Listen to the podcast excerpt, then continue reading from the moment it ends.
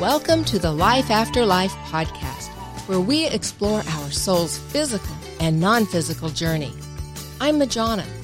Let's discuss angels, guides, and loved ones from the other side.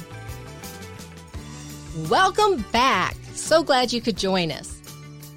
I want to share with you another example of how just to be open to those friends, loved ones, and even maybe people you don't know that just pop by to say hi from the other dimension. Because if you can put away any doubts or fears, some really cool things can show up. People on the other side, especially your loved ones, miss you as well. They want to see you. They want to have contact with you. And they can do that in such a variety of ways. And there's a, I'm afraid, a misconception that if it's not your loved one or a friend, it might be somebody that, you know, I don't know, the ghost, right? Well, not necessarily. And what is what I love is about people on the other side have this propensity towards electricity because it's easy for them to manipulate that. And let me tell you what, that can come in really, really handy.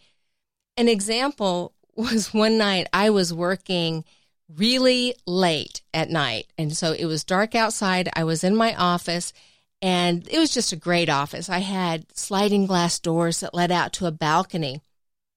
Beautiful view. And it was a beautiful night. So I had those open and was working and I needed to make copies. And I was aware at some point that this entity, this spirit, had come into my office and was hanging out by the door. But I was in a hurry. It was late. I needed to get home. So I was really just pretty much ignoring him. And he wasn't intrusive at all, just a very large presence. So I continued to ignore him and I needed to go make copies. So I went into the other room to make copies and he came in there with me and the copier would not work. And he was, you know, he just he just had a large energy. And I'm sure when he was on the earth in body, he had a large energy. He may have been large in stature.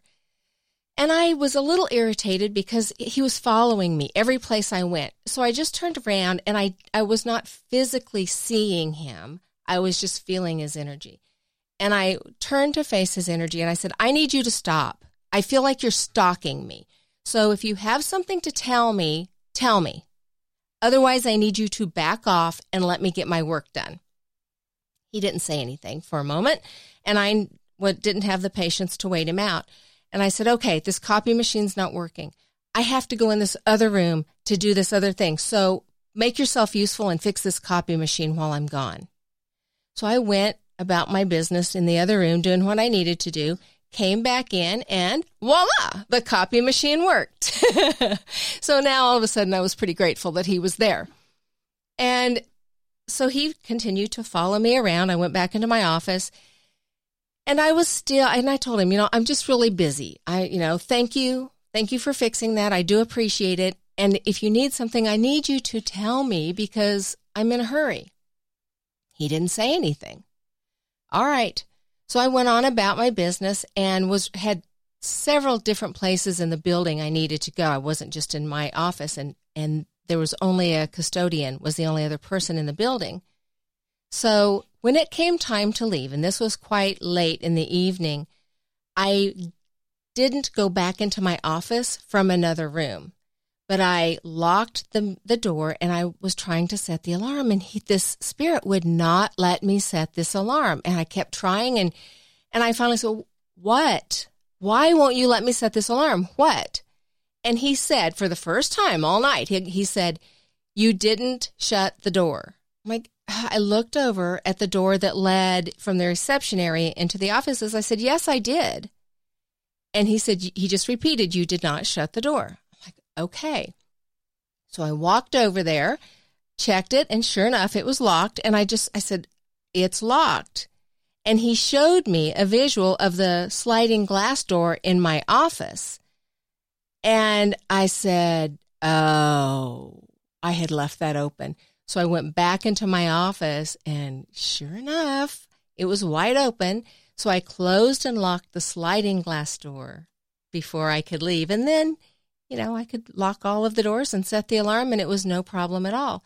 So what I felt was a little bit of a nuisance because he was just such a big, strong energy, actually turned out helping me out twice that night.